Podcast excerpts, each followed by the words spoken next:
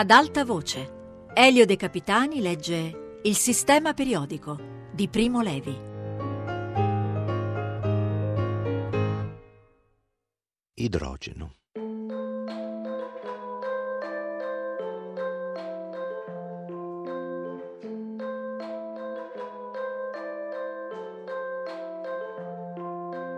Era gennaio. Enrico mi venne a chiamare subito dopo pranzo. Suo fratello era andato in montagna e gli aveva lasciato le chiavi del laboratorio. Mi vestì in un attimo e lo raggiunsi in strada. Durante il cammino appresi che suo fratello non gli aveva propriamente lasciato le chiavi. Era questa una formulazione compendiaria, un eufemismo, di quelli che si dicono a chi è pronto a capire. Il fratello, contrariamente al solito, non aveva nascosto le chiavi e neppure se le era portate dietro. Inoltre, aveva dimenticato di rinnovare ad Enrico la proibizione di impadronirsi delle chiavi medesime e le minacce nel caso che Enrico avesse contravvenuto. Infine ed insomma, le chiavi c'erano. Dopo mesi di attesa, Enrico ed io eravamo ben decisi a non perdere l'occasione. Avevamo 16 anni e io ero affascinato da Enrico. Non era molto attivo e il suo rendimento scolastico era scarso, ma aveva virtù che lo distinguevano da tutti gli altri della classe e faceva cose che nessun altro faceva. Possedeva un coraggio tranquillo e testardo, una capacità precoce di sentire il proprio avvenire e di dargli peso e figura.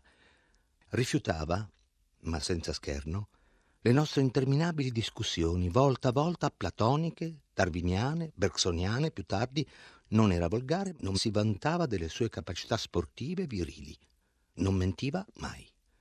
Era consapevole dei suoi limiti, ma non accadeva mai di sentirgli dire, come tutti ci dicevamo l'un l'altro, allo scopo di trovare conforto, di sfogare un malumore, sai, credo proprio di essere un idiota. Era di fantasia pedestre e lenta. Viveva di sogni come tutti noi, ma i suoi sogni erano saggi, erano ottusi, possibili, contigui alla realtà, non romantici, non cosmici. Non conosceva il mio tormentoso oscillare dal cielo, di un successo scolastico, sportivo, di una nuova amicizia, di un amore ordimentale fugace, all'inferno, di un quattro, di un rimorso, di una brutale rivelazione di inferiorità che pareva ogni volta eterna, definitiva. Le sue mete erano sempre raggiungibili. Sognava la promozione e studiava con pazienza cose che non lo interessavano. Voleva un microscopio e vendette la bicicletta da corsa per averlo. Voleva essere un saltatore con l'asta e frequentò la palestra per un anno tutte le sere, senza darsi importanza né slogarsi articolazioni, finché arrivò ai metri 3,50 che si era prefissi e poi smise. Più tardi volle una certa donna e la ebbe volle il denaro per vivere tranquillo e lo ottenne dopo dieci anni di lavoro noioso e prosaico. Non avevamo dubbi, saremmo stati chimici, ma le nostre aspettazioni e speranze erano diverse. Enrico chiedeva alla chimica, ragionevolmente, gli strumenti per il guadagno e per una vita sicura. Io chiedevo tutt'altro.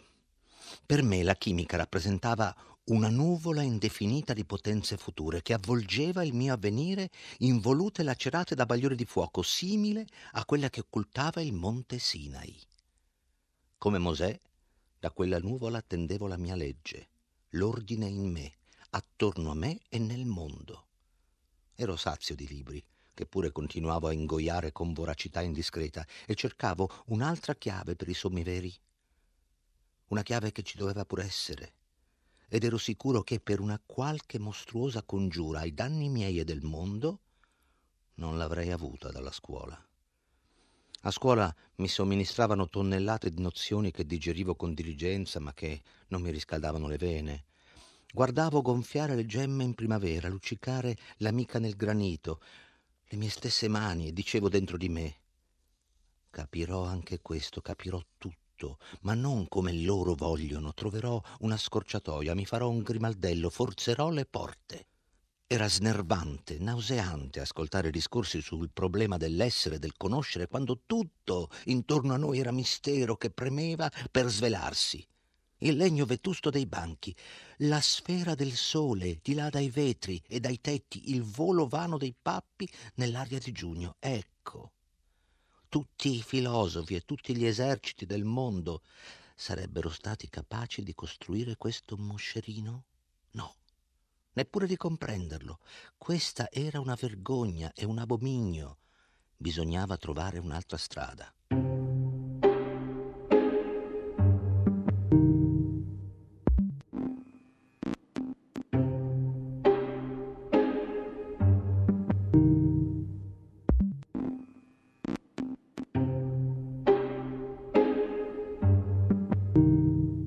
Saremmo stati chimici, Enrico ed io. Avremmo dragato il ventre del mistero con le nostre forze, col nostro ingegno. Avremmo stretto Proteo alla gola, avremmo troncato le sue metamorfosi inconcludenti da Platone ad Agostino, da Agostino a Tommaso, da Tommaso a Hegel, da Hegel a Croce. Lo avremmo costretto a parlare. Questo essendo il nostro programma, non ci potevamo permettere di sprecare occasioni. Il fratello di Enrico, misterioso e collerico personaggio di cui Enrico non parlava volentieri, era studente in chimica e aveva installato un laboratorio in fondo a un cortile, in un curioso vicolo stretto e storto che si diparte da Piazza della Crocetta e spicca nella ossessiva geometria torinese come un organo rudimentale intrappolato nella struttura evoluta di un mammifero.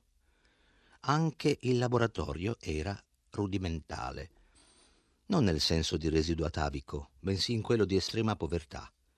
C'era un bancone piastrellato, poca vetreria, una ventina di bocce con reattivi, molta polvere, molte ragnatele, poca luce e un gran freddo. Lungo tutta la strada avevamo discusso su quello che avremmo fatto, ora che saremmo entrati in laboratorio. Ma avevamo idee confuse ci sembrava embrasse de richesse ed era invece un altro imbarazzo, più profondo ed essenziale. Un imbarazzo legato ad un'antica atrofia nostra, delle nostre famiglie, della nostra casta. Cosa sapevamo fare con le nostre mani? Niente, o quasi. Le donne sì. Le nostre madri e nonne avevano mani vive e agili, Sapevano cucire e cucinare, alcune anche suonare il piano, dipingere con acquerelli, ricamare, intrecciarsi i capelli. Ma noi e i nostri padri? Le nostre mani erano rozze, deboli ad un tempo, regredite, insensibili, la parte meno educata dei nostri corpi. Compiute le prime fondamentali esperienze del gioco, avevano imparato a scrivere e null'altro. Conoscevano la stretta convulsa intorno ai rami degli alberi, su cui amavamo arrampicarci per voglia naturale, ed insieme, Enrico ed io, per confuso omaggio ritorno all'origine della specie, ma ignoravano il peso solenne e bilanciato del martello, la forza concentrata delle lame, troppo prudentemente proibite, la tessitura sapiente del legno, la cedevolezza simile e diversa del ferro, del piombo e del rame. Se l'uomo è artefice, non eravamo uomini. Lo sapevamo e ne soffrivamo.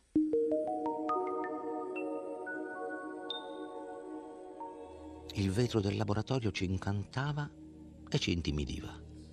Il vetro, per noi, era ciò che non si deve toccare perché si rompe e invece, ad un contatto più intimo, si rivelava una materia diversa da tutte, di suo genere, piena di mistero e di capriccio. È simile in questo all'acqua, che pure non ha congeneri, ma l'acqua è legata all'uomo, anzi alla vita, da una consuetudine di sempre, da un rapporto di necessità molteplice, per cui la sua unicità si nasconde sotto la veste dell'abitudine. Il vetro, invece, è opera dell'uomo ed ha una storia più recente. Fu la prima nostra vittima, o meglio, il primo nostro avversario. Nel laboratorio della crocetta c'era un tubo di vetro da lavoro di vari diametri, in mozziconi lunghi e corti, tutti coperti di polvere. Accendemmo un becco Bunsen e ci mettemmo a lavorare. Piegare il tubo era facile Bastava tenere fermo uno spezzone sulla fiamma, dopo un certo tempo la fiamma diventava gialla e simultaneamente il vetro si faceva debolmente luminoso. A questo punto il tubo si poteva piegare, la curva che si otteneva era ben lontana dalla perfezione, ma in sostanza qualcosa avveniva, si poteva creare una forma nuova, arbitraria, una potenza diventava atto. Non era questo che intendeva Aristotele? Ora, anche un tubo di rame o di piombo si può piegare, ma ci accorgemmo presto che il tubo di vetro arroventato possedeva una virtù unica. Quando era diventato cedevole si poteva, allontanando rapidamente i due tronconi freddi, tirarlo in filamenti molto sottili, anzi sottili oltre ogni limite, tali da essere trascinati verso l'alto dalla corrente d'aria calda che saliva dalla fiamma, sottili e flessibili come la seta. Ma allora, dove era scomparsa la rigidità spietata del vetro massiccio? Allora anche la seta, anche il cotone, se si potessero tenere in forma massiccia, sarebbero inflessibili come il vetro? Enrico mi raccontò che al paese di suo nonno i pescatori usano prendere i bachi da seta quando sono già grossi e, desiderosi di imbozzolarsi, si sforzano ciechi e goffi di inerpicarsi su per i rami, li prendono, li spezzano in due con le dita e tirando i tronconi ottengono un filo di seta grosso e rozzo, resistentissimo, che poi usano come lenza. Il fatto, a cui non esitai a credere, mi appariva a un tempo abominevole e affascinante. Abominevole per il modo crudele di quella morte e per il futile uso di un portento naturale, affascinante per lo spregiudicato e audace atto d'ingegno che esso presupponeva da parte del suo mitico inventore.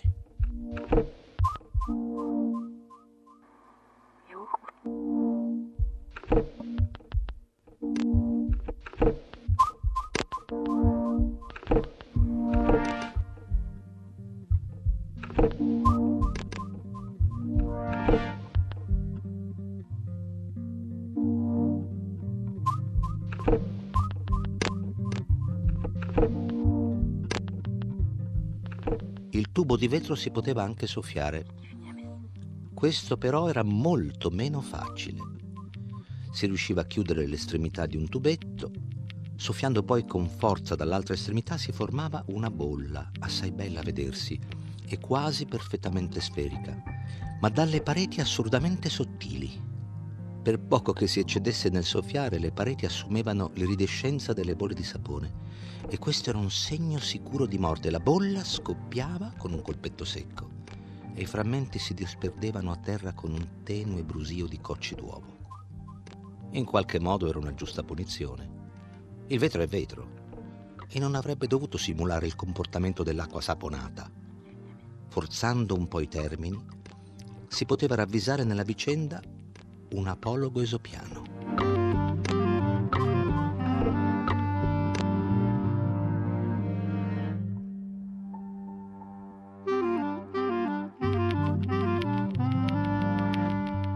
Dopo un'ora di lotta col vetro eravamo stanchi ed umiliati.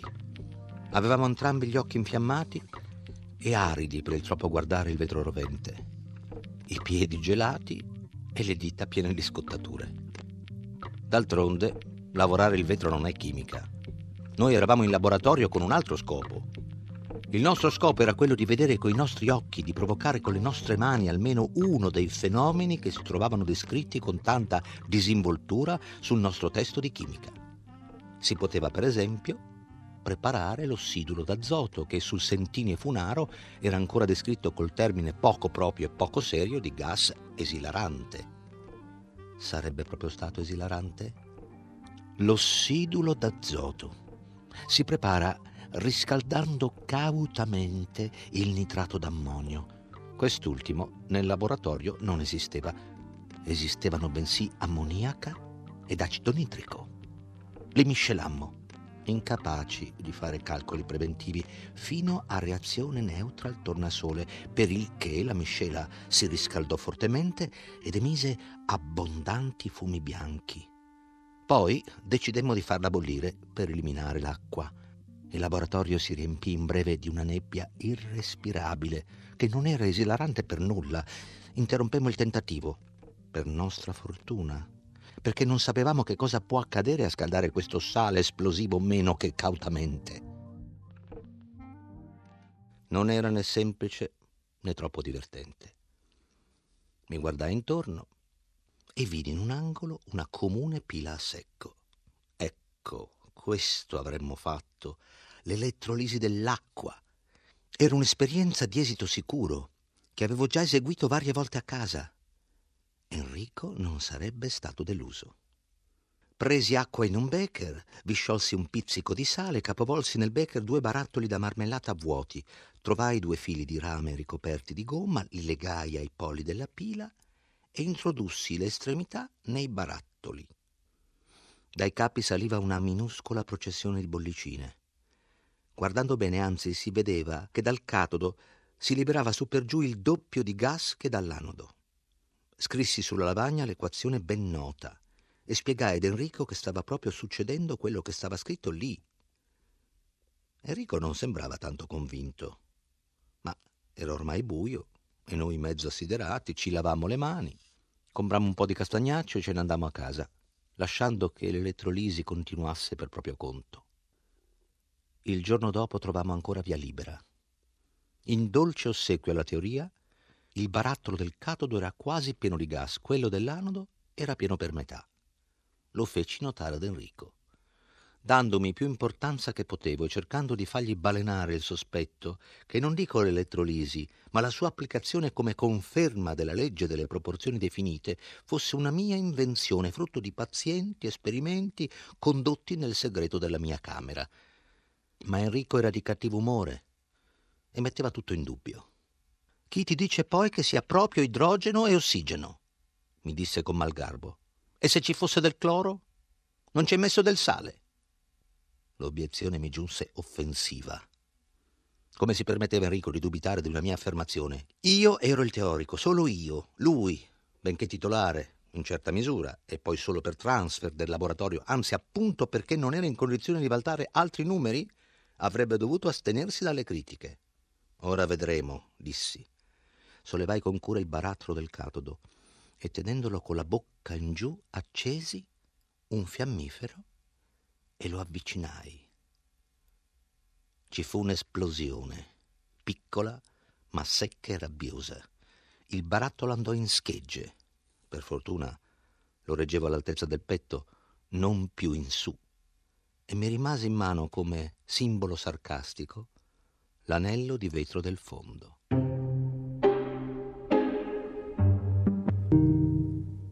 Ce ne andammo, ragionando sull'accaduto. A me tremavano un po' le gambe. Provavo paura retrospettiva e insieme una certa sciocca fierezza per aver confermato un'ipotesi e per aver scatenato una forza della natura. Era proprio idrogeno dunque lo stesso che brucia nel sole e nelle stelle e dalla cui condensazione si formano in eterno silenzio gli universi.